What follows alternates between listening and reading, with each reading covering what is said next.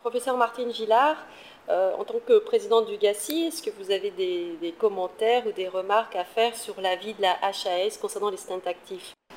Alors, je pense qu'il faut probablement une réglementation euh, dans l'indication de ces stints actifs, de par le coût de ces stints actifs, de par euh, la nécessité qu'ont les patients à prendre la double antiagrégation plaquettaire plus longtemps. Donc, il faut probablement pas les mettre à tout le monde, ça c'est certain. Alors, en ce qui concerne l'avis de la HAS, il y, a des différentes, il y a des éléments qui sont apparus et qui sont différents de ce qui avait été déjà publié au journal officiel, notamment la disparition de la nécessité de mettre un stint actif dans l'IVA proximal.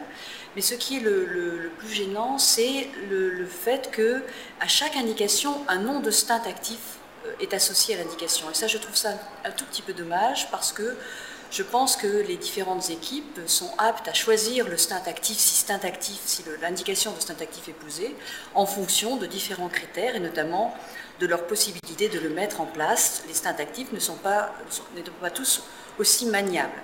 Alors ces indications sont restrictives, par exemple, un exemple, euh, du tronc commun gauche, eh bien, il n'y a que le cipher qui est indiqué, les autres stints actifs ne sont pas indiqués. Par exemple, le multitronculaire, il n'y a que le cipher, le taxus qui sont indiqués et pas les autres steintes. Et je trouve que euh, c'est dommage parce que tout évolue tellement vite. de, très belles études ont été présentées à l'ESC sur les autres steintes avec de très bons résultats. Et il est dommage que, ces recommandations sortent maintenant avec euh, un petit peu d'ancienneté déjà. Et donc le fait d'avoir nominé, de dire euh, c'est tel stint et pas tel autre, est très dommageable.